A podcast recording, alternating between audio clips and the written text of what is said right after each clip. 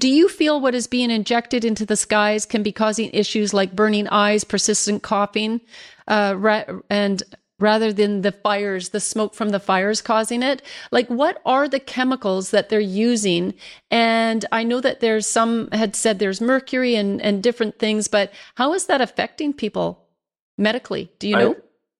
I, I haven't really delved into that too much, but I know that there's a lot of aluminum, barium, uh, sulfur related compounds that uh, are being emitted. And yes, could they be affecting eyes and and uh, throat irritation, definitely. Right. There's reports actually coming out that uh, it is causing, it's affecting and causing dementia and yep, uh, neuro- neurological, well. yeah, neurological problems.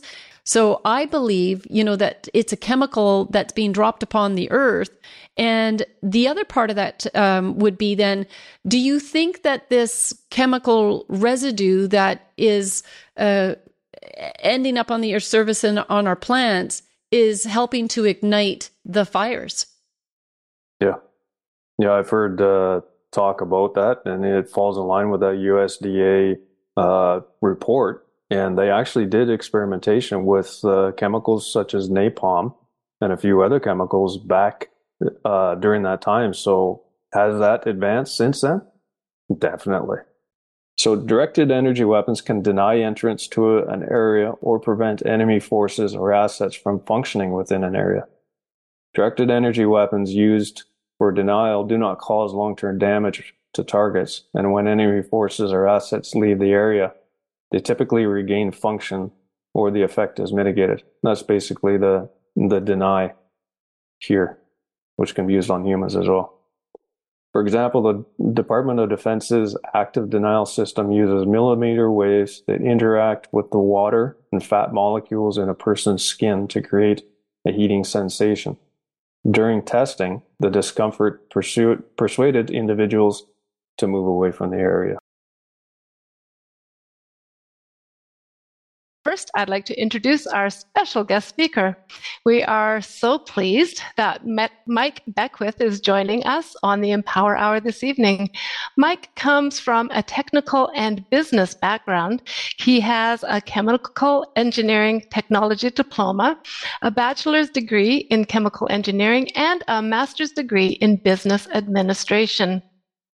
While in tech school, he took a number of environmental courses on air, water, and soil, and over the last several years, he studied current and historic details about climate change.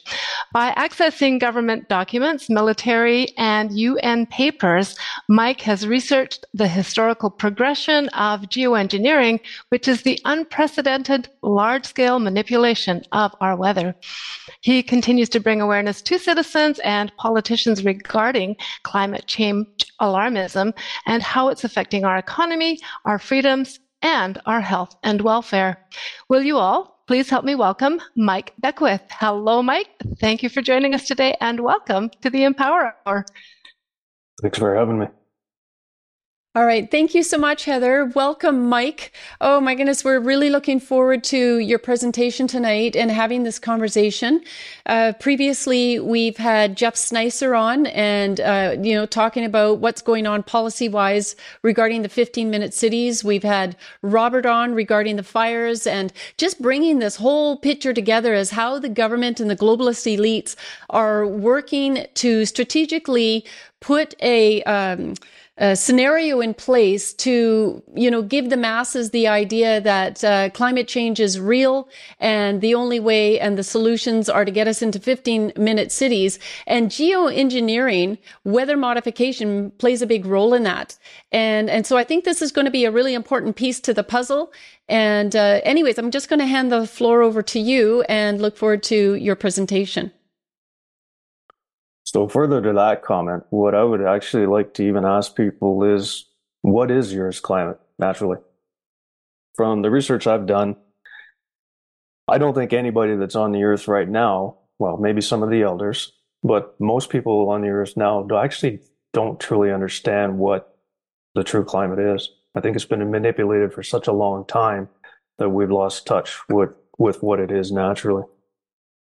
So ever if you go back to the 70s, there was all talk about global cooling. that we were going to go into another ice age. And then there was talk about the ozone layer depletion. And then we moved into global warming.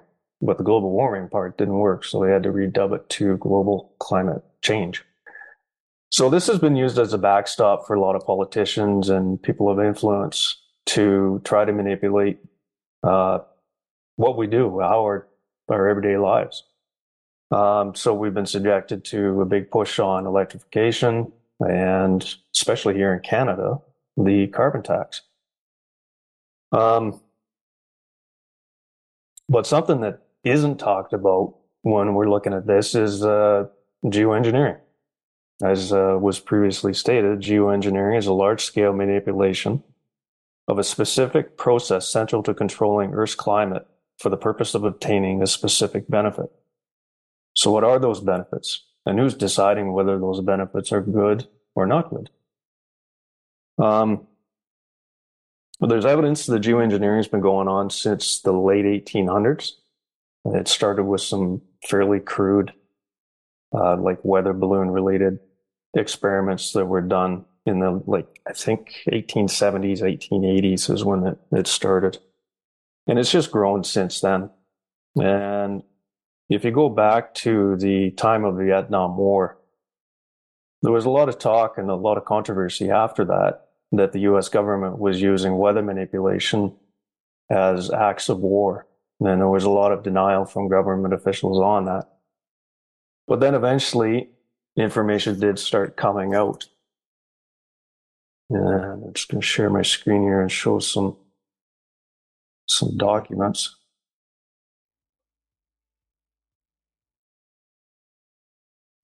So this is a, uh, an article that was put up, and it was originally from the early 70s. Here was from July 1972.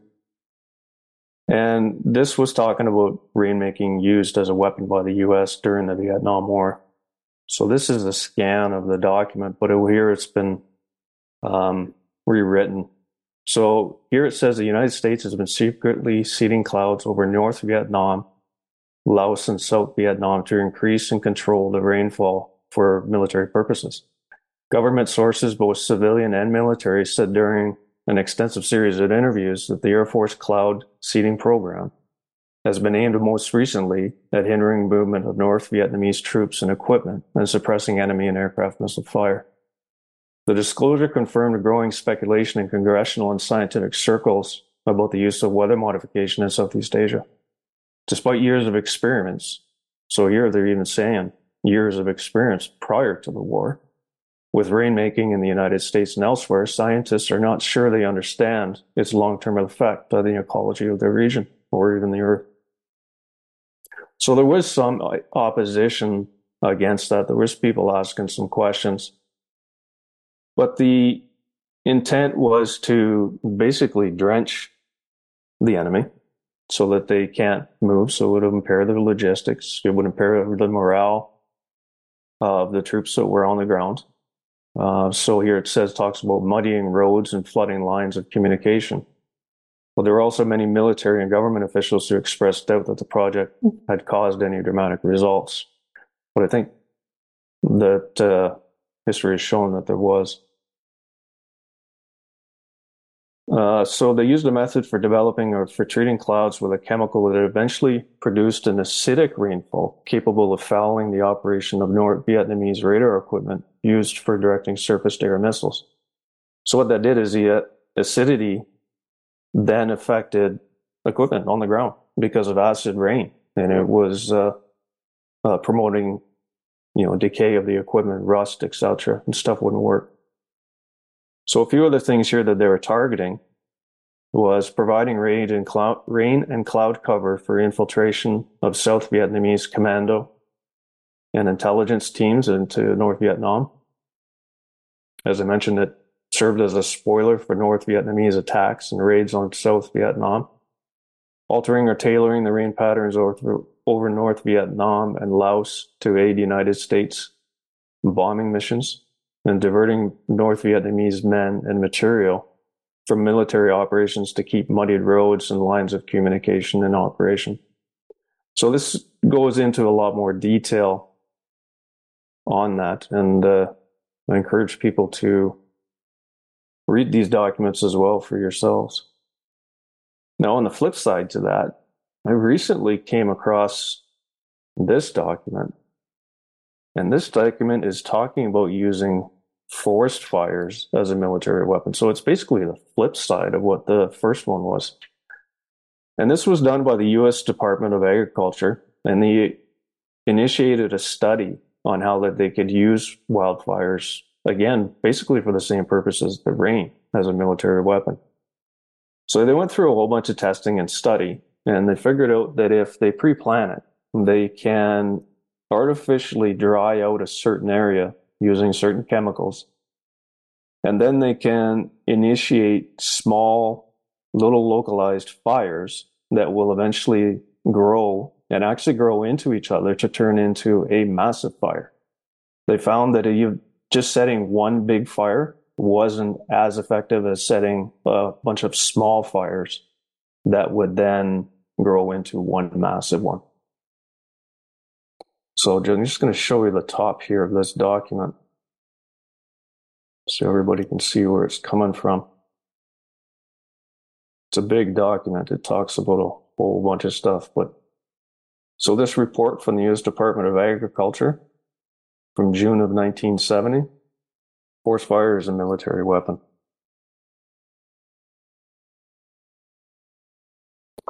So there was a bunch of other information that I got, and uh, Actually, I got a state that uh, I got it from a Twitter handle. The handle was agent one three one seven one one. So if anybody's on Twitter or X now, um, look up that uh, that profile, and you'll probably find even more information than what I'm going to show you here. Um,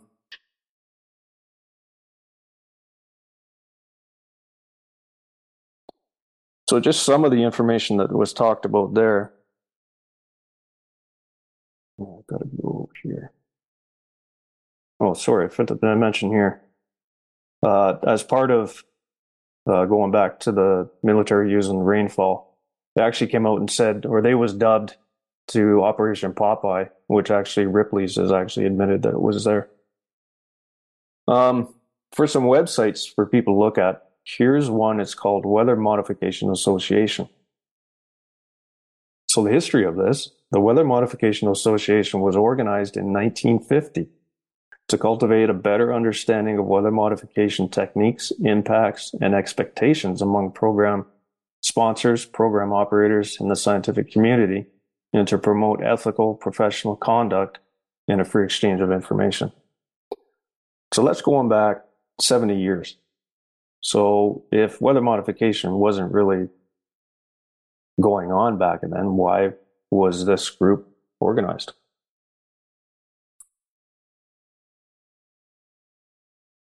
So to show here some government documents, this is from the United States. So the 109th Congress, they passed this bill called HR 2995. And what it's called is to establish the Weather Modification Operations and Research Board and for other purposes. Uh, again, from 2005, so 18 years ago. So the purpose of this act is to develop and implement a comprehensive and coordinated national weather modification policy and a national cooperative federal and static or sorry, state program of weather modification research and development. So there's proof that they know that weather, weather modification is ongoing.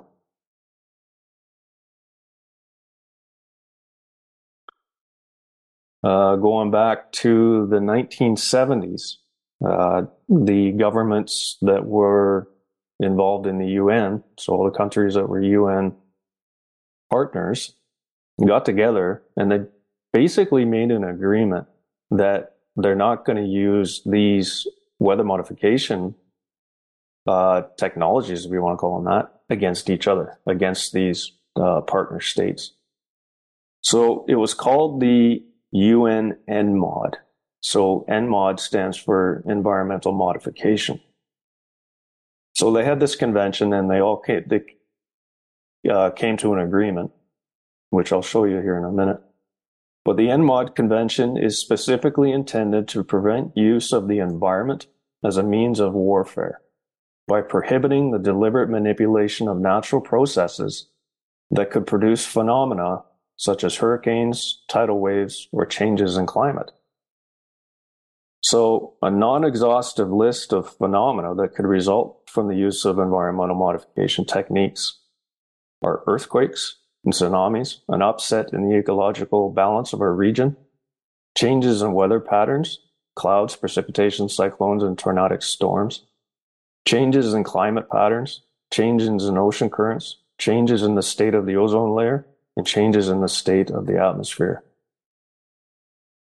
Back in the 1970s, wow, they were able to do all of that stuff back then, 50 years ago. So just imagine what technology has developed since then. Uh, here is the UN uh, document from back in the 70s where they came to an agreement, and this is in multiple languages. But here's their definitions, and they're basically stating here it's a legal document, basically stating that they're not going to use these weather modification techniques on the state parties or the state, uh, the countries that are part of the UN.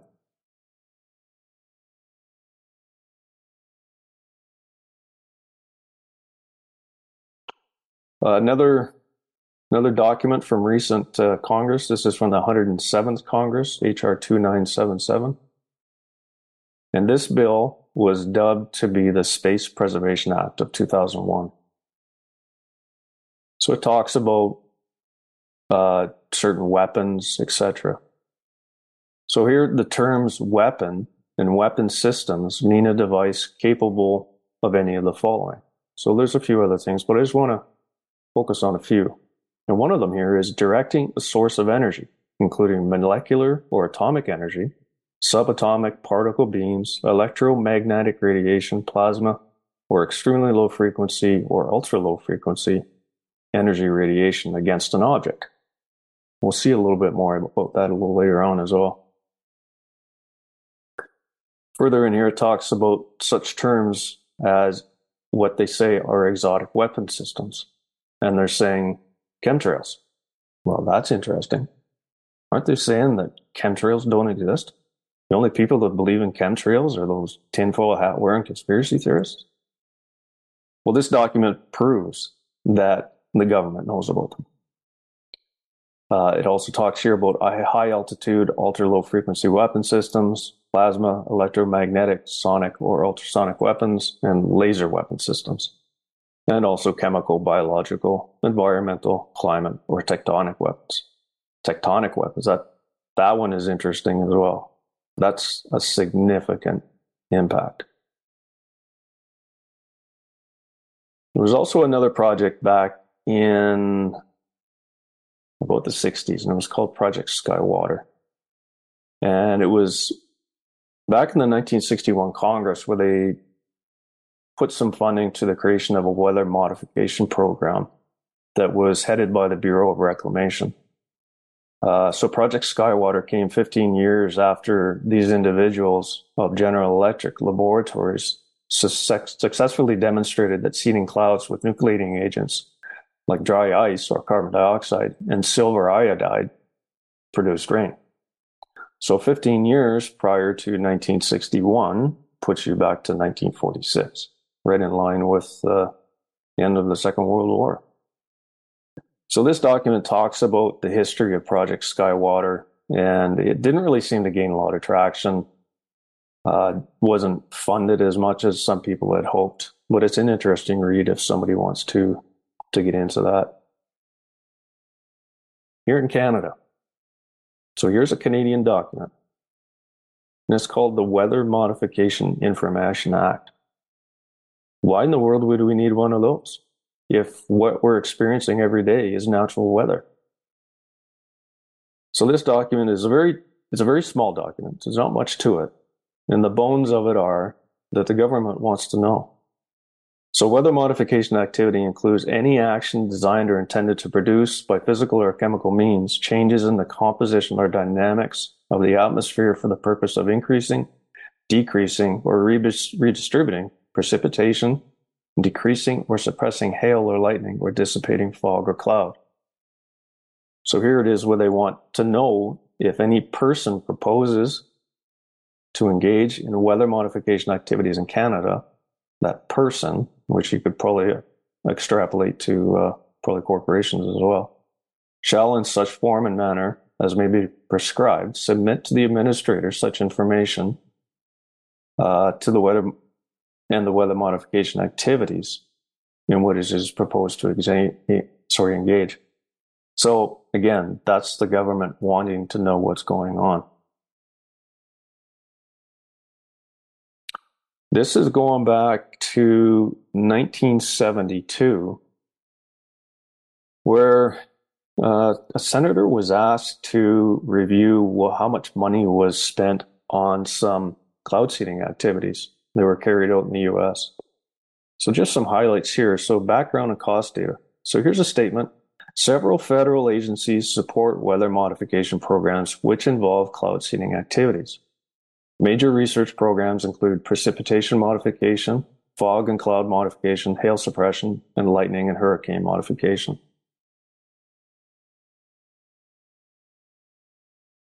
So further here, it talks about various methods are used to seed clouds from either the air or the ground.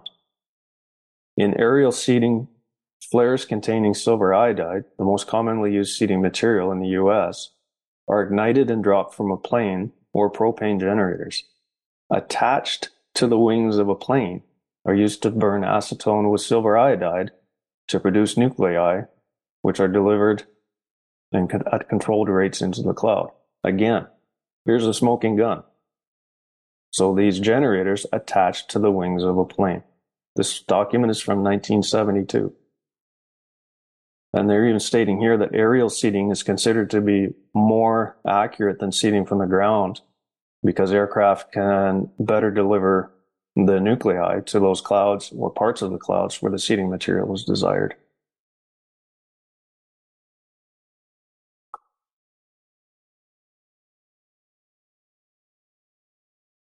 So, going back a while ago, I just had a number of questions that I thought maybe politicians should have these questions so that they can use those as as ammo when they're in say question period or whatever.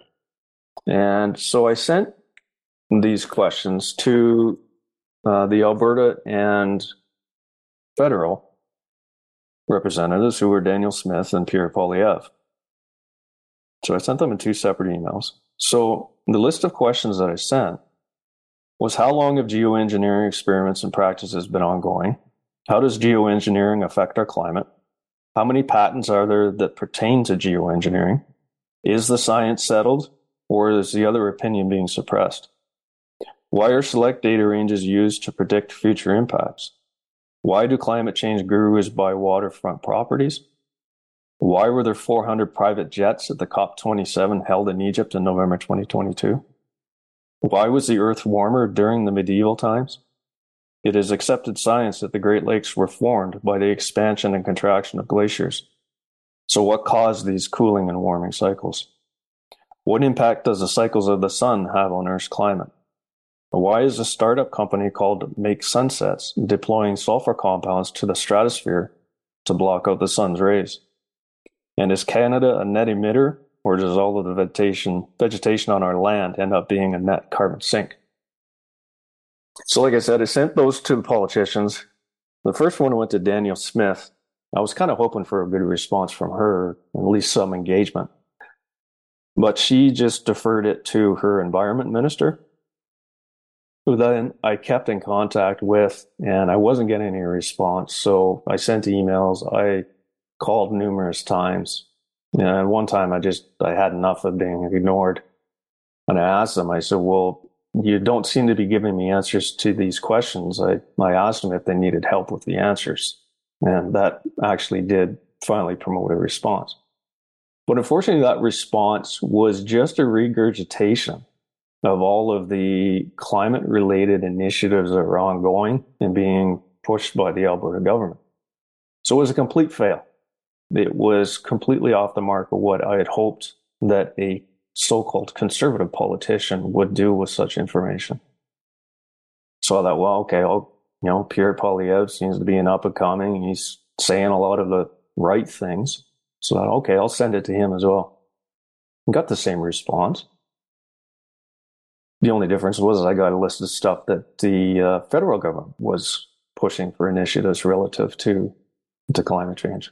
So again, I basically gave him the same reply that, you know, you, you guys, you're, you're not getting the, the point here.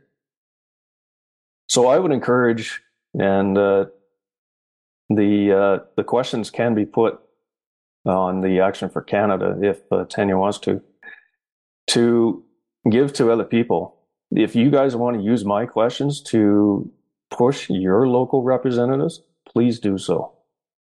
I encourage everybody that wants to do it to push government officials because if more of us do it, we'll actually have a better chance of actually getting something changed. So with those questions, I'm just going to go over, I'm not going to go over all the questions, but I'm just going to give you my, my feedback or my thoughts on those questions. Um, so the first one I talk want to talk about is is the science settled or is the other opinion being suppressed? my opinion, based on what I've seen and all the research I've done, it is 100% being suppressed. There is so much information out there now. You all you need to do is just do a little bit of a search. Don't use Google, but if you do a little bit of a search, uh, look on Twitter accounts, look on Telegram accounts. There is a lot of information out there. Um, another important one I want to talk about is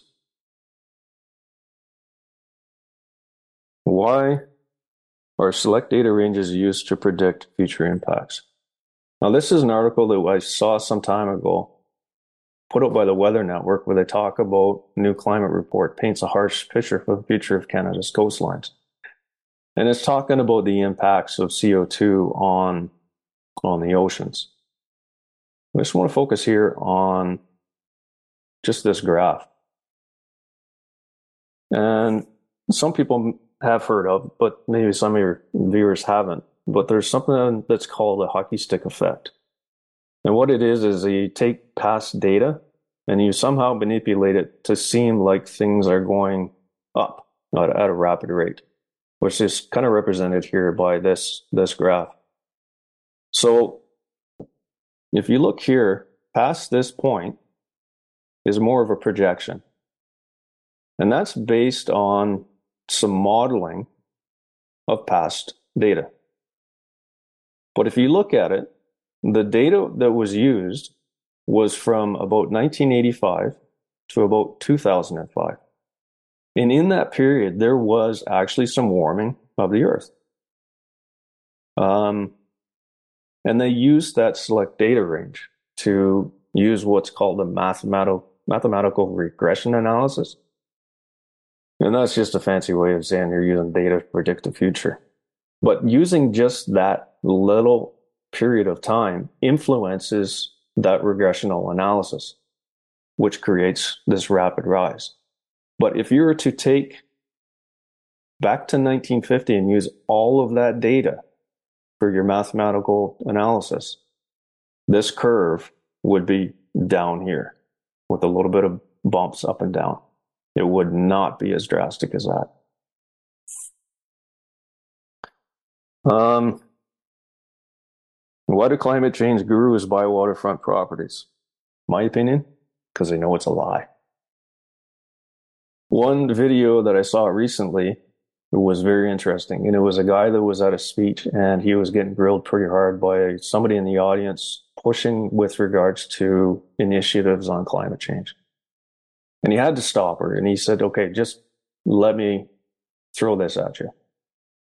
If what's what they're saying is going to happen does happen or is truly going to happen about climate change and all the waterfront is going to change because of all the more water from the melting of the ice caps.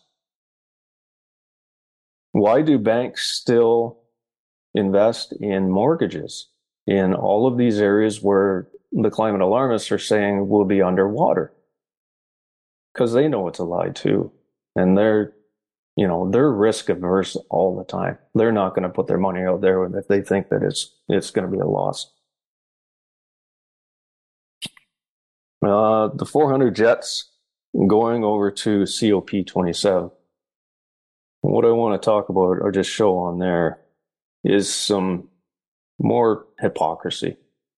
Uh, so our governor general flies around talking about climate change initiatives. So recently she went to uh, Finland to talk about climate change.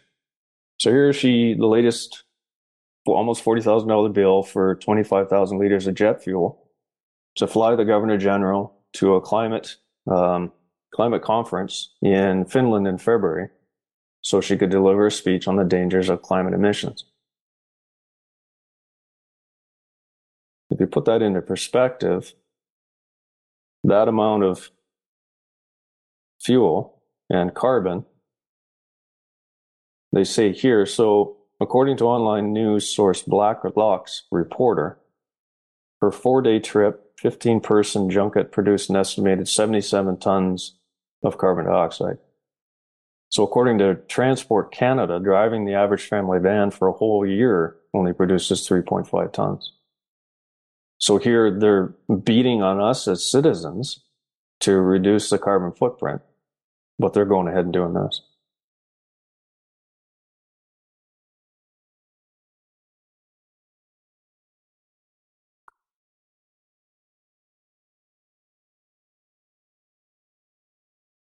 Um, the other one is why was the Earth's climate? Oh, sorry, I want to say this too. Michael Bloomberg, who used to be the mayor of uh, New York, he's got a whole bunch of planes and cars and jets and everything. But he, when he was the mayor, he was pushing for climate change initiatives and reducing carbon. Yet, uh,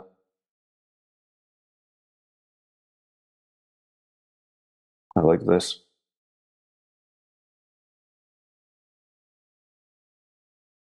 He's got six planes, three helicopters, 11 houses, and 42 cars. But he wants this, everybody in the world to take public transportation to save the environment. That, that's hypocrisy.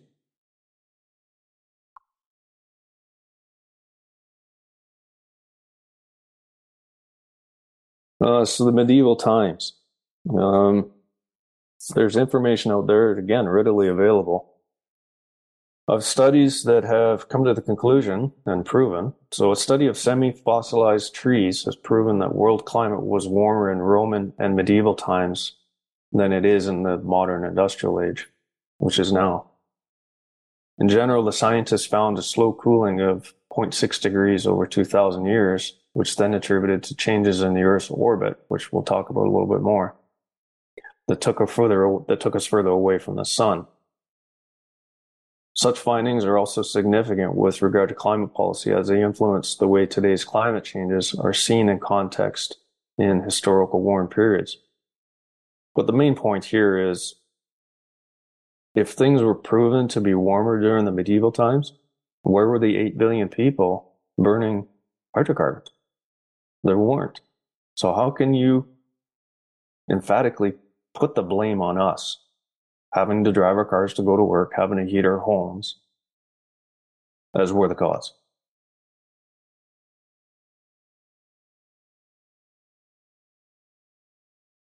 So the cycles of the sun, that's that's a very important part too that we need to look at.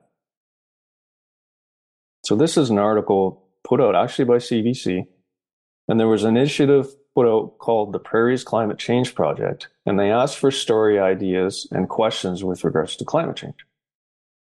So one that repeatedly came up was around the solar cycle, and in particular, how the sun ties climate ties into climate and climate change. So the answer actually is very complex. There's a lot of stuff that we still don't know on how the sun interacts with our atmosphere. We're learning more, but we don't know everything yet. Uh, so it says here further that we all know that the sun and weather go hand in hand. Without the sun, there would be no life on Earth. But the sun is not completely consistent. it goes through cycles, sometimes with lots of activity and other times with much less. Right now, we're in a solar cycle 25, the 25th cycle, since we began recording sunspot activity closely in uh, 1775. And that's that 11 year solar minimum, solar maximum cycle. Uh, so it says here that we're just climbing out of the sun's minimum activity toward a stormy season that they're saying could peak in 2025. Um, so as we get closer to this peak, what are the implications and what is the connection between sun cycles and climate change? So it goes through more details in this on the uh, the study that was done. Unfortunately, near the end, the CBC does soften the punch of this article by stating that uh, NASA has come out stating that the sun does not have that much of an influence on our climate, which I, I, I just can't get behind that.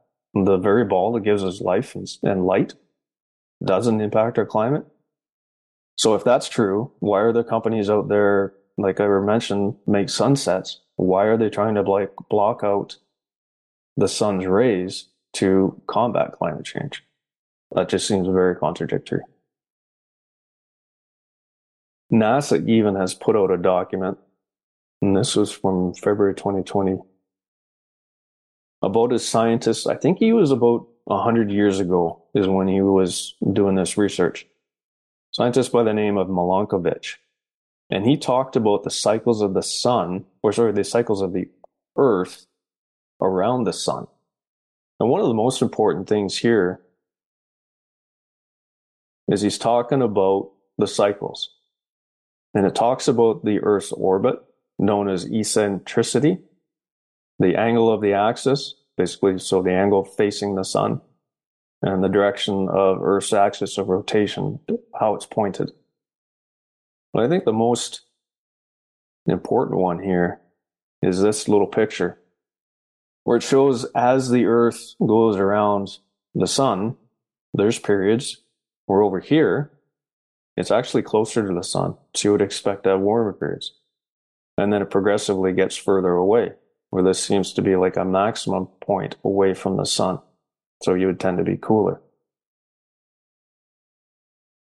So when you take those into account, it's just, it's hard to definitively state climate change is just from us burning fossil fuels or hydrocarbons.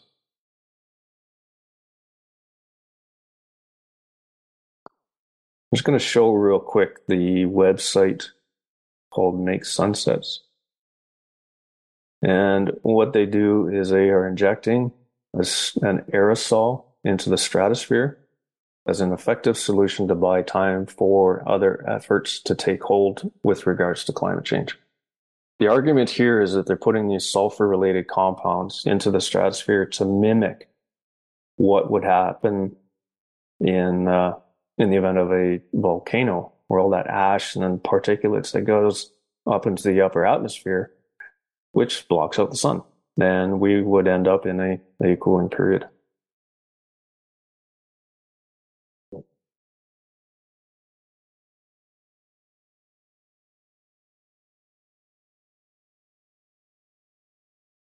Um, so is Canada a, a net emitter or are we a carbon sink?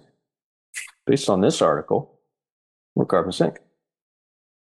And what that means is that our land takes in more CO2 than we, the people of Canada, through all of our personal and industrial activities, put into the atmosphere.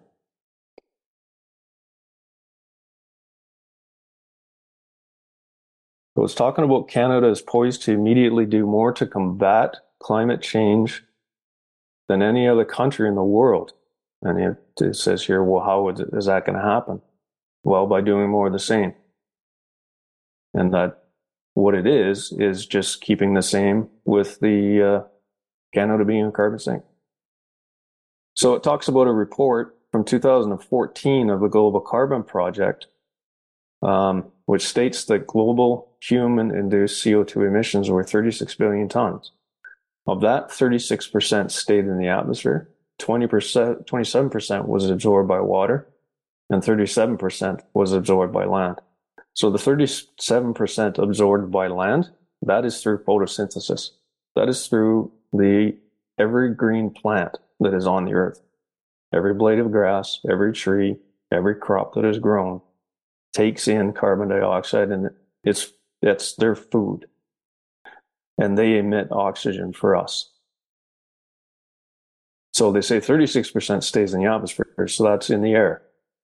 27% is absorbed by water. A lot of people may think, well, how is that absorbed by water? A lot of times with that, that's actually being converted into what's called a carbonate or carbonate and like a magnesium carbonate, a sodium carbonate or something like that. And it's carbon dioxide reacting with other uh, elements in seawater and just being taken up in there. And it actually can deposit into uh, into solids. So yeah, here she's talking about absorbed by land and the CO2 being taken into uh, plants.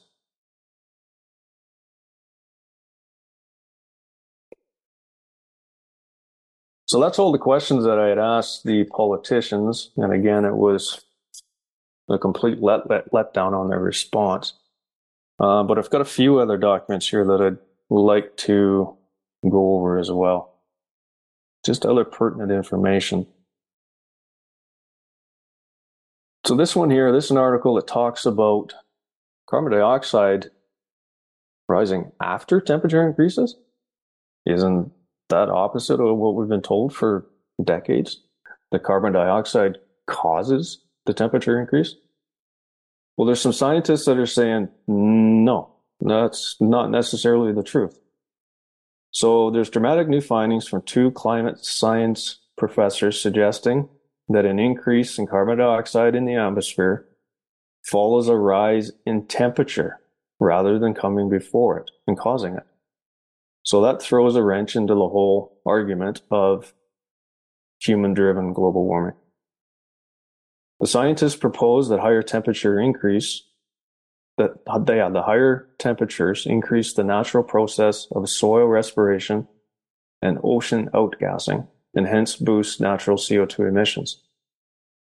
If confirmed, the information destroys the so-called settled science basis upon which the command and control of net zero political agenda depends. So these scientists researched and they found that uh, changes in temperatures and CO2 growth patterns from 1980 to 2019 from a bunch of sources. And they discovered that CO2 values actually lag temperature by about six months. So what's happening is the temperature is going up by some other means on the earth. And as a result of that, the CO2 concentrations are going up.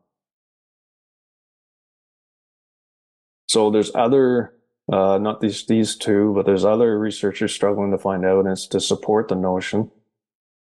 Or sorry, no, so scientists are not the only researchers struggling to find evidence to support the notion that carbon dioxide, human caused or otherwise, is the global global climate thermostat knob. So in 2015, a group of scientists led by Professor Ole Humlum of University of Oslo found a similar monthly lag between CO2 and temperature, again using a selection of widely available data sets for the period of 1980 to 2011.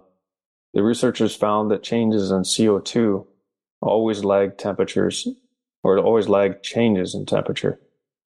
They're stating that the lag was around nine to 10 months for global surface air temperatures and about nine months from lower troposphere temperatures. So that's just talking about temperatures of different layers in the atmosphere. Uh, so this article goes in further more uh, details on that. So going back in 2019, there was a list of about 500 uh, climate experts that sent a letter to the UN stating that uh, there is no climate emergency. So, what a snippet of what they said was a global network of more than 500 knowledgeable and experienced scientists and professionals in climate and related fields have the honor to address you, Your Excellencies, in the attached European Climate Declaration, for which the signatories to this letter are the national ambassadors. The general circulation models of climate on which international policy is at present founded are unfit for the purpose. Therefore, it is cruel as well as imprudent to advocate the squandering of trillions of dollars on the basis of results from such immature models. Current climate policies pointless and grievously undermine the economic system, putting lives at risk in countries denied access to affordable, reliable electrical energy. We urge you to follow a climate policy based on sound science, realistic economics, and genuine concern for those harmed by costly but unnecessary attempts at mitigation. So that was back in 2019. Let's move forward to more recent. It's basically the same group. It's this clintel.org group. But the number of scientists that have signed on to this is now over 1,600. Yeah, 1,609 signatories. So they've had another 1,100 people sign on to this. But here's just a few points that I just wanted to go over. So they're saying that natural as well as anthropogenic factors cause warming. So anthropogenic, that is human influence factors. So they're saying the geological archive reveals that Earth's climate has varied as long as the planet has existed, with natural cold and warm phases. The Little Ice Age ended as recently as 1850. Therefore, it is no surprise that we are now under, or we are now experiencing a period of warming. Again, where were the 8 billion people burning fossil fuels at that time? They've also stated that warming is far slower than predicted. Climate policy relies on inadequate, excuse me, models. CO2 is plant food, the basis of all life on Earth. This, you know, CO2 being a plant food. I remember in school being taught about the water cycle where water evaporates, goes up in the atmosphere, condenses, and come back down in rain. There's also a carbon cycle, which I was alluding to uh, earlier that CO2 taken in by plants is then taken in. Uh, so, yeah, the plants take it in, use it as food, expel oxygen that we humans use, and we also use the plants for food directly or indirectly. And then the cycle just keeps going. Uh, global warming has not increased natural disasters, and climate policy must respect scientific and economic realities.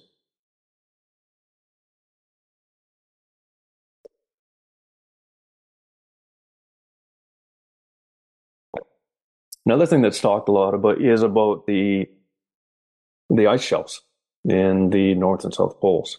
So here's a recent article that was put out, and it talks about the change in the Antarctic ice shelf area from a period of 2009 to 2019. So you would think that based on all of the information that is being put out now, that the ice should be uh, diminishing. We should be having less, and our water levels should be going up across the earth. But this study went and looked at a whole bunch of information with regards to that, and they've came to the come to the conclusion that the Arctic ice shelf area has grown by 5,305 square kilometers since 2009. So over that 10 year period, it grew. And what this consisted of was 18 ice shelves retreating and 16 larger shelves growing.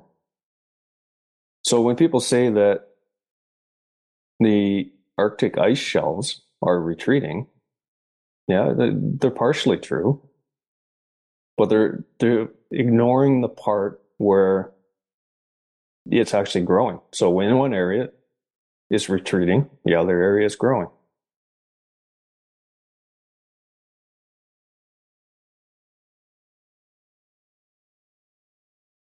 Uh, this one's fairly recent. This was from July this year, where a number of climate scientists have blown a whistle on the IPCC. And the IPCC is the Intergovernmental Panel on Climate Change. So, top climate scientists have blown the whistle to reveal that they were ordered to cover up the truth about alleged global warming on the Earth.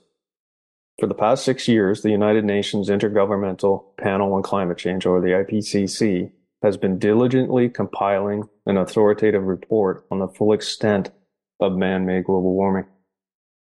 And according to a leak, it apparently shows that global temperatures haven't increased in 15 years. The hundreds of esteemed scientists who worked on the report confirmed that 1998 was the hottest year on record. Ever since that time, temperatures have either generally remained the same or declined which blows major holes in the government's global warming narrative. Politicians who obtained the leaked report of this report are now trying to cover up that fact that based on its findings, man-made climate change is a hoax. And once the truth gets out, everything governments are, are doing to go green will also be exposed as nothing more than a power grab.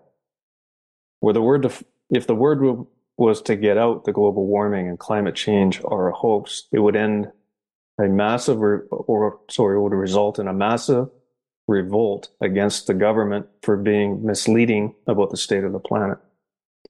German leaders are calling for the contradictory data to simply be deleted from the report, while Hungary's leaders, were the report's release at all, will provide ammunition for climate deniers to say, we told you so.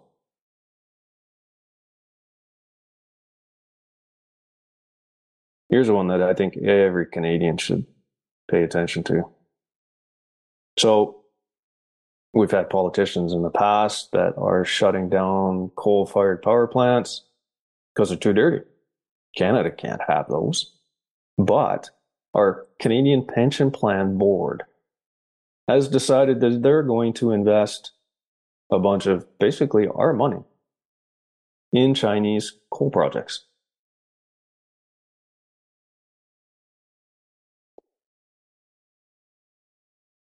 So the Canadian Pension Plan Investment Board is jeopardizing Canadians' retirement savings, undercutting federal government policy, and making a mockery of one of the country's few points of climate leadership on the world stage by investing $141 million in Chinese coal companies. So why are they doing that? It's no good here in Canada, but it's obviously good in in, in China. Uh, here's a Nobel laureate uh, by the name of John, Dr. John F. Clauser. He recently won a Nobel Prize in Physics back in 2022, and he has criticized the climate emergency narrative, calling it dangerous corruption of science that threatens the world's economy and the well being of billions of people. In a statement issued by the CO2 Coalition, uh, if people haven't heard about that, uh, do a search on CO2 Coalition. There's a lot of good information there. Dr. Clauser said that there is no climate crisis and that increasing CO2 concentrations will benefit the world. He criticized the prevalent climate models as being unreliable and not accounting for the dramatic temperature stabilizing feedback of clouds which he says is more than 50 times as powerful as the radiative forcing effect of CO2.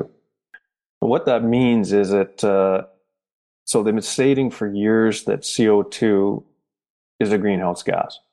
It keeps the energy within the Earth's atmosphere, so you have a net warming. But he's saying that actual cloud coverage can do the opposite and actually stabilize temperatures on the earth and reduce them by blocking out the sun. And it is 50 times more effective than what they say CO2 is on the opposite side. So he says here clouds reflect sunlight energy back into space before it can reach the Earth's surface to heat it. According to the Nobel laureate, this creation of a reflective cloud cover provides a natural thermostat that regulates the Earth's temperature with a powerful negative feedback effect. He asserts that this temperature regulating effect is more than 50 times as strong as the warming effect of CO2. Dr. Clauser's statements said that the IPCC and National Academy of Sciences repeatedly concede that the effects of clouds do indeed represent the greatest uncertainty in their climate predictions. So they're actually even admitting it. But behind closed doors, they're not admitting it publicly where everybody can see it. misguided climate science has metastasized into massive shock journalistic pseudoscience. In turn, the pseudoscience has become a scapegoat for a wide variety of other unrelated ills. It has been promoted and extended by similarly misguided business marketing agents, politicians, journalists, government agencies, and, and environmentalists. In my opinion, and then this is Dr. Clauser, there is no real climate crisis. There is, however, a very real problem with providing a decent standard of living to the world's expanding population, especially given an, unass- an associated energy crisis, which we've been seeing recently. The latter is being unnecessarily exacerbated by what, in my opinion, is incorrect climate sciences. However, the 2023 report from the IPCC calls for countries to ramp up their pledges to lower greenhouse gas emissions enough to reduce global emissions by 60% by 2035. So they're seeing this information. They know this information. They know the other side of it, yet they're still doubling down and pushing for governments to push this further, which is not going to help us on Earth. And actually, just today, I heard of a, a reporter here in Canada ask a politician basically, if you're talking about hurricanes and, and natural disasters, they asked, well, when are we going to see the effect of the carbon tax reducing the severity and frequency of such drastic weather, which I thought was a great question. Something else that's been talked about quite a bit lately is directed energy weapons. Again, a lot of people would probably say it's not true. It's not really true. But here's a, a document from GAO, and GAO stands for Government Accountability Office. So here they're talking about directed energy weapons and there's there's different levels of what they can do. So they're saying here that they can temporarily degrade electronics on a drone, or they can physically destroy it. All directed energy weapons emit energy at the speed of light and are often discussed in terms of the power output, the amount of electromagnetic energy transferred over time. While DEWs use electromagnetic energy similar to everyday items, such as household microwaves, their power output is vastly higher. So high energy lasers produce a very narrow beam of light, usually in the infrared to visible region, and are typically used on one target at a time. The beam can be pulsed or continuous, generating a power output of at least one kilowatt. This output is 2,000 or sorry 200,000 times greater than a typical laser pointer and is capable of melting steel. Millimeter wave weapons have wavelengths between 1 and 10 millimeters and generate more than 1 kilowatt of power. Millimeter wave weapons have a large beam size or larger than high energy lasers and therefore can affect multiple targets at once. High power microwave weapons produce microwaves which have longer wavelengths than higher energy lasers and millimeter wave weapons. These weapons can produce more than 100 megawatts of power, which is nearly 150,000 times more powerful than the average household microwave. Like millimeter wave weapons, they can also affect multiple targets based on their larger beam size. So this little picture here gives an idea of the differences of the energy that they can put out. This one here called Deny. I find that one very interesting. And the reason is I saw probably three to five years ago, I saw an article of a journalist talking to military. And they were talking about this technology where they could push back uh, people and I thought, well, how are they going to do that? Well, what it is, is they can use microwaves directed at you so that when you get in within a certain range of that device, your water in your body's going to start to boil and you will want to immediately retreat. But they can ramp it up. They can know where they can degrade or damage uh, devices, or they can completely destroy. Here they're talking about a drone, but it uh, sorry a drone, but they've made reference of also being able to melt steel. So directed energy weapons can deny entrance to an area or prevent enemy forces or assets from functioning within an area. Directed energy weapons used denial do not cause long-term damage to targets, and when enemy forces or assets leave the area, they typically regain function or the effect is mitigated. That's basically the the deny here, which can be used on humans as well.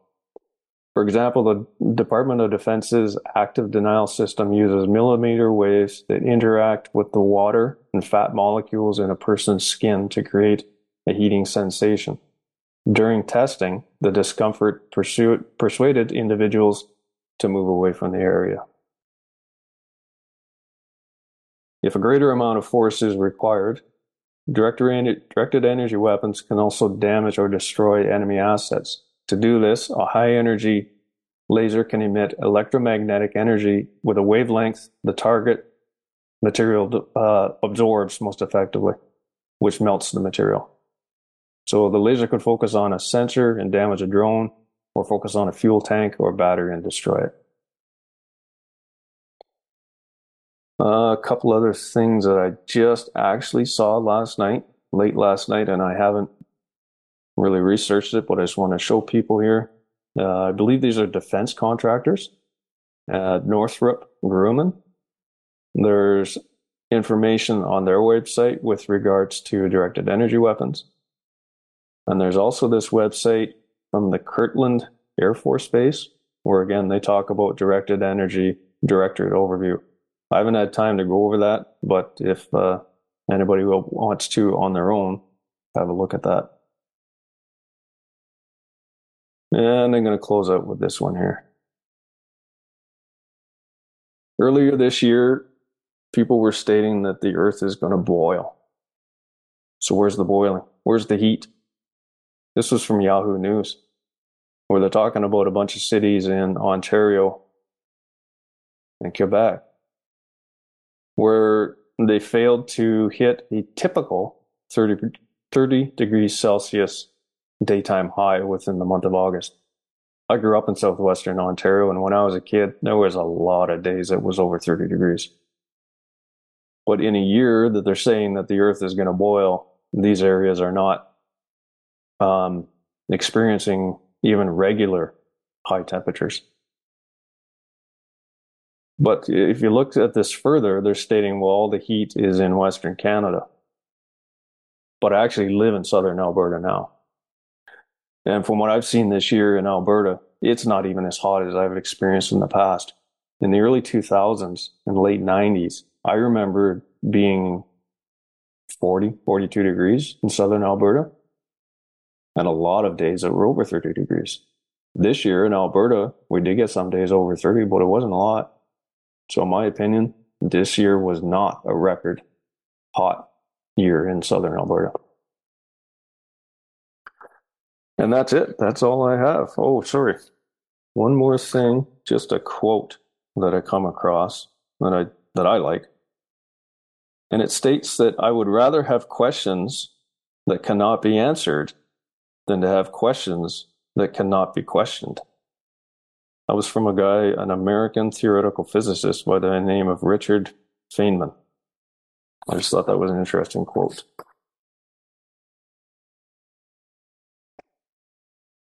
Okay.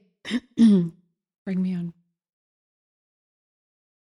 There we are. Okay. Wow, Mike, I just wanted to let you go at it because you had sent me some information in advance of your presentation. And I just, uh, you know, know how important that is to move through the whole process of it. I was thinking about the list of questions that you asked. And I, as I was going through that process and we're talking, you know, about our kids in the school and their education and their academic achievement declining, um, on previous shows. And here's a perfect reason why they don't want our kids to think critically because the questions that you've asked are reasonable, practical, simple questions. And uh, I'm just talking about, for instance, you know, you you talk about the fellow with the uh, airplane and the 42 vehicles, and it's like, yeah, why is you know why is he able to own all of these planes, and yet the rest of us are you know being instructed to take the bus? Uh, why do climate change gurus, you'd ask, buy waterfront properties? if there's such a concern, you know, about the, the level of water. I, I really appreciated your information about the ice. And um, uh, Tom Harris has stated that very clearly as well, that the ice is not melting. We don't have to, uh, you know, be super concerned about that. And again, I mean, if we're just taking a look at the history of uh, the weather through the summers, we can figure out that you know it hasn't been extreme weather temperatures but what it what has happened is the media is taking it and amplifying it as if it is. And yeah, and so would, you know I would even this, add in there if you look at the the weather forecasts the graphics that they're using now they're showing hot you know like red colors and pink colors to show temperatures that you know, in my lifetime, they're not extreme, not even close. But they're using that well, graphic to instill fear as well. Right. And in the weekly action that I had provided everybody, there is this new arm to, I call it the propaganda arm, the media arm called Covering Climate Now. CC Now. And they said uh, collaborates with journalists and newsrooms to, to produce informed and urgent climate stories to make climate a part of every beat in the newsroom. And if you go to the Weather Channel as well, you can see that they're taking any natural storm that happened previously. And again, fear mongering is behind it and amplifying it in order to, you know, continue on uh, with this agenda with the mass populace. And and it is falling apart. The more that we can get this kind of a message out even though they're censoring us i i believe it's gone beyond. They can no longer censor us. We are, we are finding ways to communicate. And more and more canadians and citizens around the world are standing up.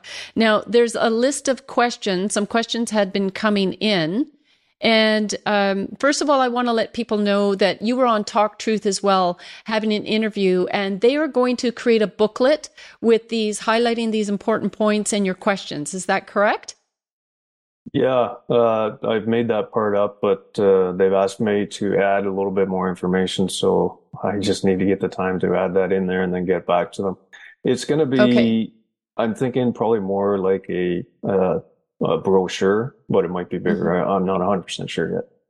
Okay, well, still, it's going to be an important resource that people can use. It will guide them on the questions to ask, things that you've provided. I just want to let people know on the page that we have created for Mike on Action for Canada, we will include this information. We're going to want you all mobilized because the government is especially using this to tax us to death. And so, can we talk about that for a moment? Uh, again, on our weekly action, uh, Sheila will be putting this in the chat for you to uh, review that page and we'll also have it in the description of this video if you're watching it after the Empower Hour. But there really is, you know, this very sinister agenda attached to all of this and these globalist elites. I think it was was it Mikki Willis or somebody saying that there was oh, there's only 10,000 of them and there's like 9 billion or 8 billion of us.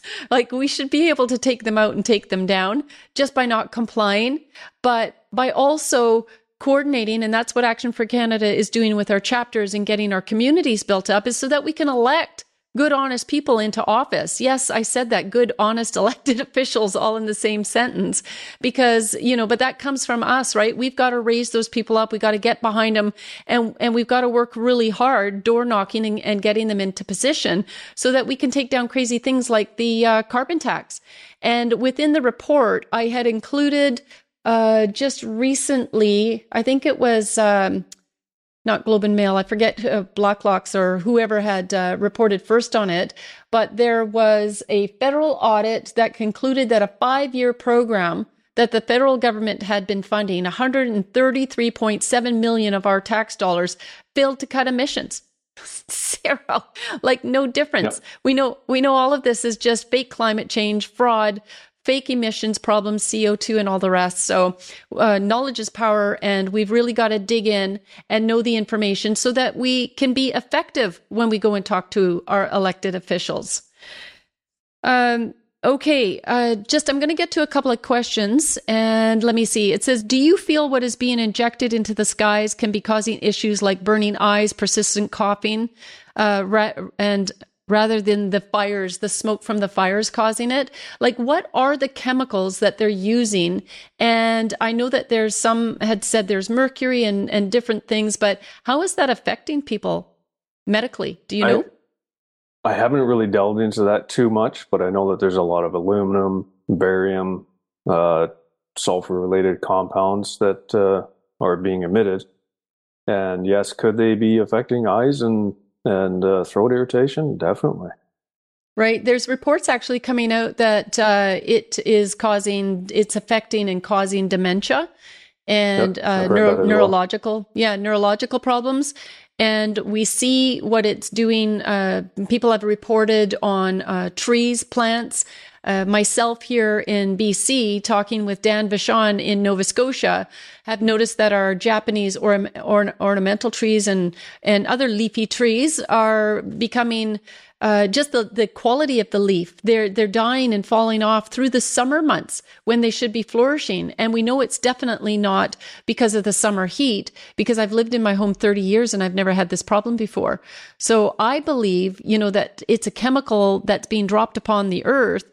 And the other part of that um, would be then, do you think that this chemical residue that is uh, ending up on the earth surface and on our plants is helping to ignite the fires. Yeah. Yeah, I've heard uh, talk about that, and it falls in line with that USDA uh, report. And they actually did experimentation with uh, chemicals such as napalm and a few other chemicals back uh, during that time. So, has that advanced since then? Definitely. Yeah. I, I, I feel it. Um, my mom and I have had uh, instances. I'm going to turn to what you were talking about in the end there about the uh, weather manipulation and the government's uh, where. Oh, sorry, I'm not on the right page. Hang on. It was the last point about the uh, it being a bio weapon, right? The directed energy.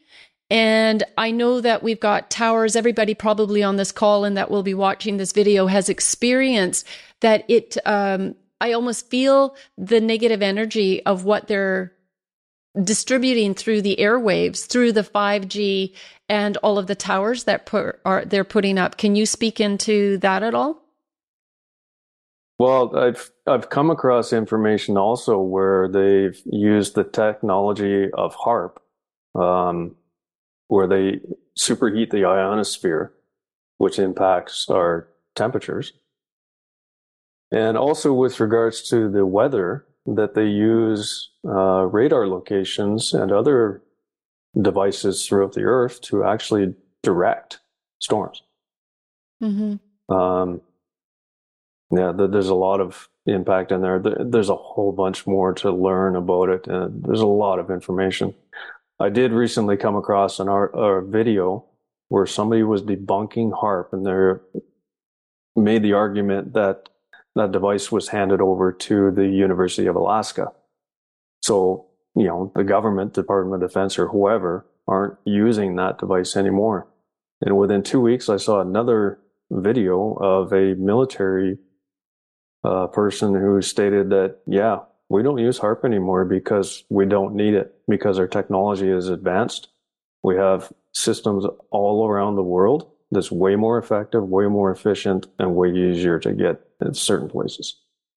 Right. And I want our viewers to understand too, as far as the 5G is concerned, uh, there's a certain qualification that needed to be met as far as uh, uh, technology and the energy. I can't uh, quite remember all of the right terminology for it. And it's from 30, 40 years ago and Health Canada is refusing to update it to incorporate uh, 5G. And the reason it's important uh, to everything that we're talking about, because we're talking about the energy that's passed through the air, is 5G is actually by the World Health Organization deemed a carcinogenic. And a carcinogenic would be like Monte, Mon, uh, what is it, Montiso, Mon, Mon, Monsanto?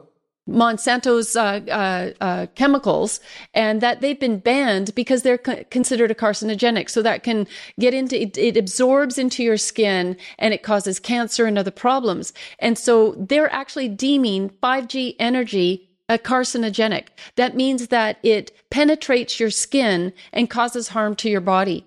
And that's why, yeah, as we're getting all Right. And as we're getting all these towers and everything, you know, that are increasing around us, and this again goes back to why it's so important for us to replace all of these individuals uh, who are in government, in our, especially at the uh, municipal level if we can get our municipalities to just say no, then it doesn't matter what the provincial uh, government or what the federal government implements. We're in control within our own community and we have to take our, our country back one town and city at a time.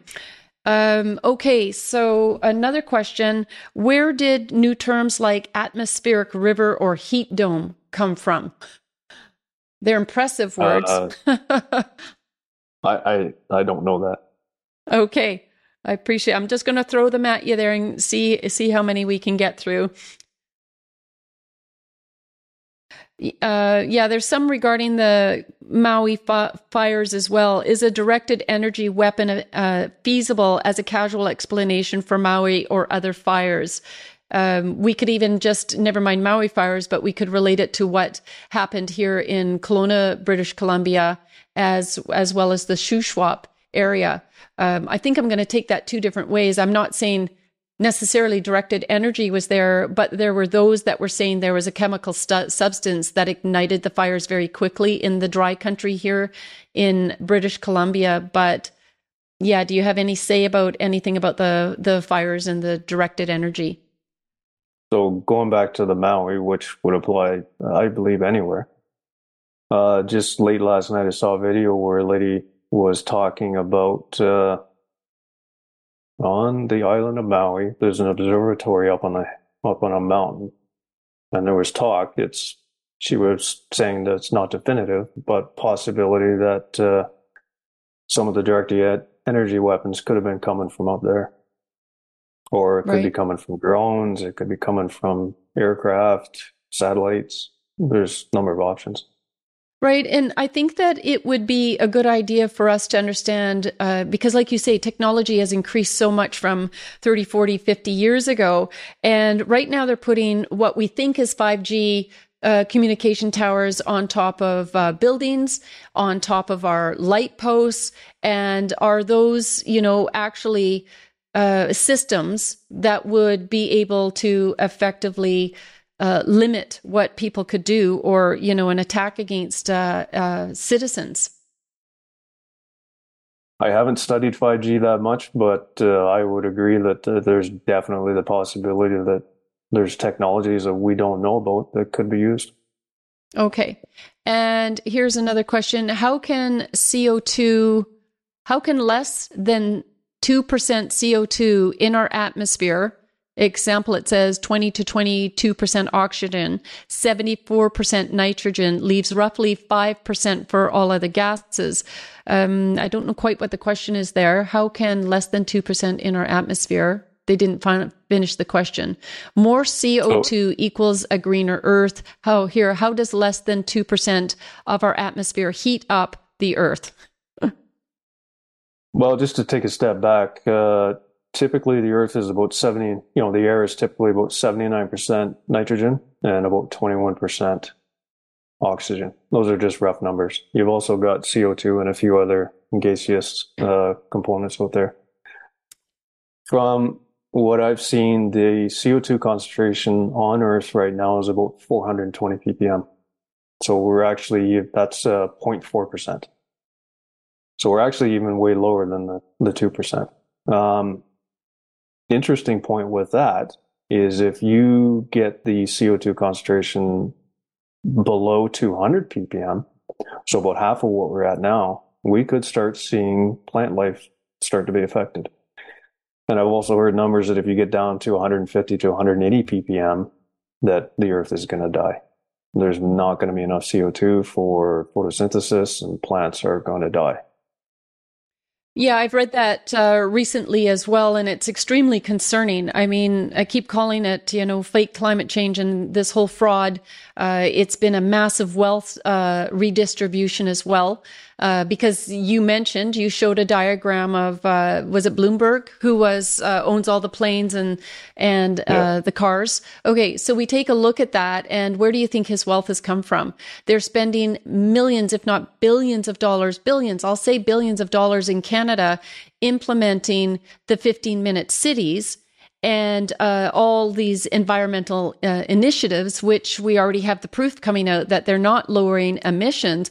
What what do you suggest we do? You know about this. I know that you're appealing to people regarding the carbon tax, like question this. But in order to question it, you have to be well educated to be able to go into an elected official's uh, office, and those for those who are pro carbon tax and really I think intentionally at this point, falling into the climate change scenario, you have to be able to have a good argument to go forth and uh, have a conversation with these individuals. Well, I don't think you really have to be that educated. It certainly is going to help. You'd be able to go toe to toe in an argument. But part of why I want these questions out there is for other people to use to question them. I don't think they really need to fully understand it, but they need to hold the task, the politicians, to answer those questions. They need to hold the task that politicians allow true scientific debate, because no scientific debate is only political science. If you can't talk about both sides, that's propaganda. So we need to hold our politicians to account to allow that conversation to be had in a public space, uninhibited, so that everybody can take in the information and then we decide. It's up to us. It's not to that, it's not up to the minority. It's up to we as the people to make the decision. And we need okay. to come together in a large enough voice to have that impact.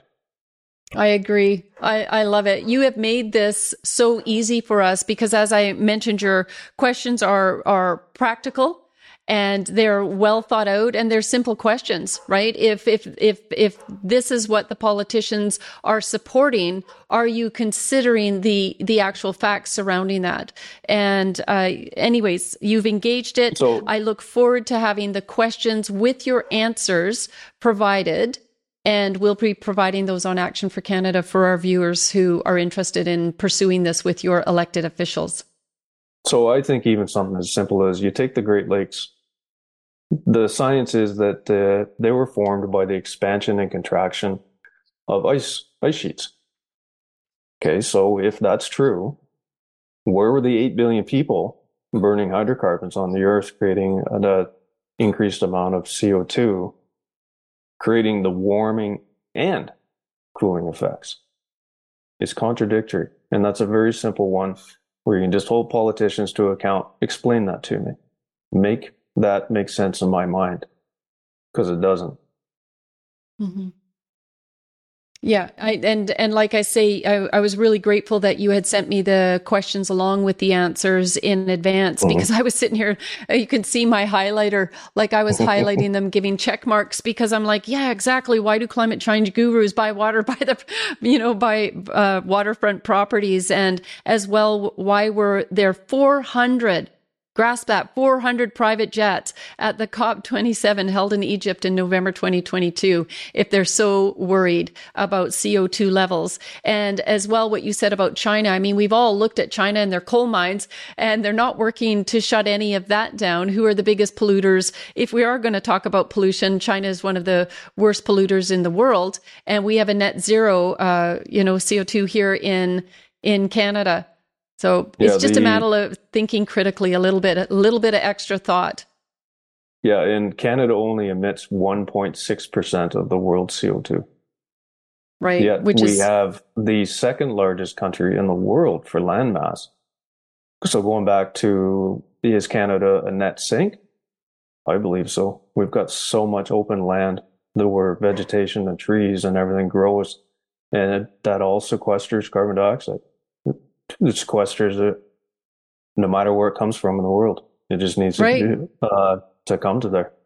So the message is we need to, uh, you know, commence getting as much of our natural resources out of the ground as possible and getting all our good neighbors there in uh, Alberta back to work. And we need to stop boy- buying oil, uh, you know, from uh, th- from countries across the ocean. I mean, they're so worried even about you know the environment, and we've had oil spills and you know things happen like that, but they don't stay consistent with their story. We should be so- producing oil in Canada and we should be refining it and I bet you we'd be paying 50 cents a liter at the pump. so I work in the oil and gas industry. I've worked in Canada, I've worked in multiple places across the world, Middle East, North Africa. There's nowhere else in the world that comes close to the standards that Canada uses. Nowhere. I you want to see that. dirty oil? You want to see dirty oil? Go somewhere else in the world. You're going to come back to Canada and you're going to be thankful how the industry works in Canada right? And, you know, really all in the end as well, we were doing very well with our natural resources. We've talked on our show before about the lithium mines, how those lithium batteries are created on the backs of uh, children and pregnant women. And, you know, it's a slave slavery industry to get us everything we need in our products. And it makes me want to throw them all out. And we've got to come up to, to ways. Uh, so we already do. We have a, a, wonderful, it's not to say that it will, you know, uh, uh serve our computers, but we have a clean energy that was fueling our vehicles. The CO2 is good. We've got a mass amount of trees. I mean, if you've ever flown across Canada and seen all of the trees in Canada, that's why we're producing so much CO2 and we need to continue to do that. We can't allow them, you know, to interfere with our skies and the sun and the rain and the weather. And, uh, you know, uh, Mike, thank you again so much for coming on the show and sharing all of this with us. I'm going to really encourage encourage people to see our weekly action. We're going to be providing, uh, I've said numerous times, the questions and the answers. Don't send the answers to the elected officials. Ask them the questions first, and then at least you have the answers to come back with. And we need to start by getting rid of this crazy carbon tax, and it needs to become uh, a, a campaign issue. We've succeeded in getting the LGBTQ, the SOGI 123 parental rights a campaign issue. That's because en masse, Canadians have risen up against it. We need to unmask. We need to rise up against this nonsensical carbon tax that is just putting the cost of food through the roof for people, our energy, how we heat our home. It's affecting everything and it's got to stop. So, anything that you'd like to add on that before we close the show? Yeah, one thing that I would like to add, and it's something that I think that all Canadians need to know, with regards to the initiatives coming from uh, Trudeau with his just transition. Based on our Constitution, he has no authority on that. The authority on natural, uh, non renewable resources is with the provinces, mm-hmm. not the federal government. I can't remember the exact section. I think it's, uh, I think it's 92A of the Constitution from 1857. But it is absolutely clear that the power for controlling and administering non-renewable natural resources is at the provincial level, not federal. So he is definitely overstepping his bounds on that. Well, and this is why you reached out to Danielle Smith, who, you know, wants to pretend to be a friend of ours, but if she was, she would be uh, taking further actions. We appreciate some of the policies and steps she's putting forth, but uh, things like Pastor Artur Pawlowski is, you know, going to his sentencing hearing on Monday. It's going to be the 18th, uh, September 18th. And, you know, it's, it's, um, all fine and well that when Jason Kenney was in, he was be able to manipulate, you know, the courts and secret orders and, you know, uh, get the lockdowns in place and uh, just violate all of our guaranteed rights. And now Danielle Smith comes out and she can't do a little freedom loving actions that uh, would be more aggressive on the side, you know, of, of uh, you know, Canadians. And so we're going to just keep pressing in to our elected officials. But the more people on the masses that come forward, the more that this is going to become a campaign issue. And yes, th- thank you, Anne. You've also mentioned those four young men, the Coutts boys, who are uh, unlawfully in just rotting away. What is it for a year and a half in uh, not even a pr- uh, prison, a proper uh, prison, but a detention center. Sorry, I'm giving a shout out on the show right now to those four young men. I mean, it is so diabolical and so criminal and so cruel and inhumane uh, what is going on under um, the rule of the Alberta government and uh, those individuals. And so, yeah, I do believe they have a lot more power and we have got to be a force as citizens coming up against this. So thank you, Mike, for everything that you're doing. Thank you for bringing the awareness. We at Action for Canada are going to try to, we're not going to try to, we are going to amplify your message. And we're uh, training everybody on how to approach their cities on the, about the 15 minute cities. We've had Jeff Snicer on, like I said, about the policies that are going on within. And then uh, Lisa came on about other legalities and, uh, you know, what it is that we're moving towards with the C40 agenda. And now you're coming in with these practical, reasonable questions that we can ask our elected officials. So we're going to use all of this information together to be able to go in and uh, really effectively turn this around. So thank you so much for being on the show. Was there anything that you want to say in closing?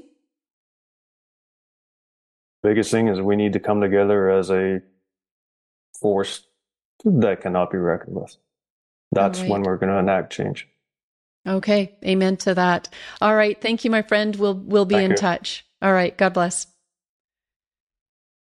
All right. Wow. Yeah, that was uh, an amazing presentation.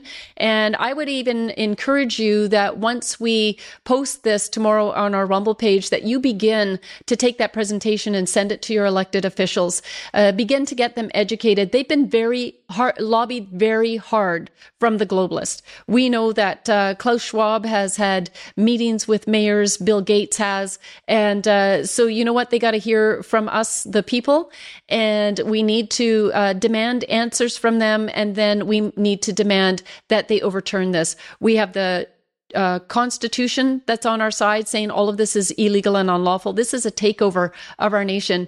And we have the coronation oath that is on our side that states very, very clearly that everything is on biblical principles. We have a right to defend our families. We have a right to work. We have a right to defend our borders and we have a, a, responsibility to expose evil. And we're going to continue to do that and work towards solutions. All right. Next week's guest on our show is going to be Audrey Werner. We're going to go back to talking about what's going on in our school systems. And uh, Audrey is uh, from Texas and I met her when I was reaching out to different senators and individuals who were successfully, again, you know why? It's because people were lobbying government and that they had mass amounts of support from their communities to get the job done. So they have been really making tremendous advan- advancements in 26 states in the US with legislation that protects our ch- children, protects parental rights, and protects children from even getting mutilating transitioning medical procedures, the surgeries. So, anyways, Audrey's been fully involved with, with that, but she has also uh, done speaking engagements to uh, express and to show who the individuals were that got all of this going. Who is it that's teaching sexual health in our schools? Where did this come from? You're going to hear names like Hugh Hefner. And that's right. That's right. Hugh Hefner was involved with this. Planned Parenthood, Margaret Sanger. We're going to hear about, uh, of course, uh, Alfred Kinsey. These are vile people who are behind sexual health teaching in our schools. And once we have that information, it's going to arm us with new tools in our tool belt to go in there and question the school boards. How in the world could you possibly be supporting this agenda based on who created it? So that's going to be a wonderful show. And then again, we're going to be using that information to reach out to elected officials individuals within school boards, minister of educations, etc., and say we're calling for a full stop on sexual health. And unless it's like with Bill Lease coming on for our parent and uh, youth uh, webinar series that's coming up, teaching about uh, biblical sexual principles, teaching about abstinence, teaching kids to respect one another. We got a lot of work to do, and we are gaining background from the territory that the enemy has stolen, and we're really excited about that. And Audrey is one step towards taking back more ground. All right. Um, I don't know if we have the uh, one ready for the 27th, but Robert is going to be coming back. Oh, yay, we do. So part two will be Canadian fires equals global control. The first one was global fires equals glo- global control. Robert's coming back and doing part two, and he's going to be focusing on Canadian fires. Uh, he's done a lot of talks on uh, Maui as well to say absolutely, you know, the direct energy that was involved in those fires. Again, uh, we've got to expose this evil and these these people need to be just completely just pulled right out of their government seats and held to account. Uh, this is very serious, the devastation that and the attack against humanity. So we're going to be very happy to bring you uh, those uh, Empower Hours and have those speakers on. All right. In closing, I'm going to uh, read a couple of Bible verses to you. Deuteronomy 10:14. The highest heavens and the earth and everything in it all belong to the Lord our God. And I can tell you, it is not going to go well. I mean, evil has always been permitted a time to rise up in the history of the world. You will see that evil will rise up and then good rises up and evil rises up because people forget what goodness is and they go to you know a carnal life that is reflected on self. And once you start doing that and you take god out of our schools and god out of government it it really does take a shift and there is no doubt why this evil has been able to prevail for a time, but it, it is coming to an end. But I am just appealing to citizens to understand if you believe in evil, there's a good and only God is good. And God is saying that everything on earth, everything belongs to him. He is in control of the, uh, the weather. He is in control of all things. They, they can try to be God if they like, but they're going to ultimately fail. All right. The next Bible verse. It is from Genesis 8:22 and this is a reminder to us that after the flood God promised while the earth remains seed time and harvest cold and heat summer and winter day and night shall not cease. I just said God is in charge of all things. They can try to manipulate the weather. He is in control of the weather. That's why we didn't have extreme weather here in British Columbia. What we had is people manipulating, creating fires and other disasters. Those were man-made disasters. All right. That was not the weather. They have not been successful in manipulating the weather to the extent that they would like. And as well, you know, seed time and harvest. How is that being affected? Man-made problem. They're prohibiting people from using water. And we are looking to have somebody coming on our show in October where we're going to talk about the control of water. And so all of the problems being made are man-made. They are not God-made. All right. God is in control and what God created, he meant for our good. And so we need to care about who we're electing into office. We need them to believe that God is good and we need to, them to be moral and upright individuals. And then we won't have these man-made problems. All right. Those kind of people are going to jail. they wouldn't exist if we got good people in government. All right. So I love you very much. Um, I just say God bless you. God bless Canada and we'll see you next week and make sure that you share this Empower Hour. What?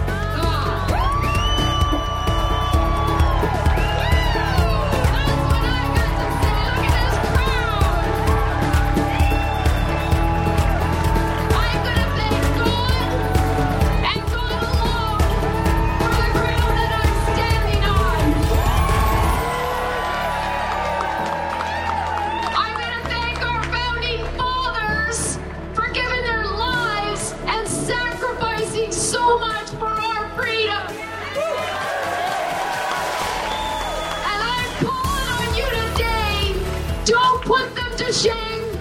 Don't waste what they did. We have guaranteed rights in this country.